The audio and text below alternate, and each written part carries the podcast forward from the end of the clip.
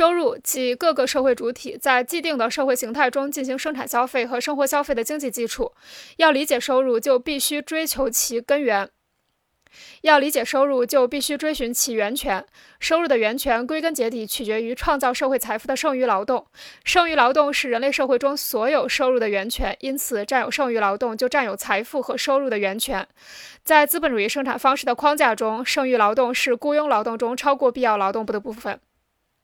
剩余劳动是雇佣劳动中超过必要劳动的部分，剩余价值是超过雇佣劳动者劳动力价值以外的部分。因此，收入源泉的问题实际上就是剩余价值的生产和创造的问题。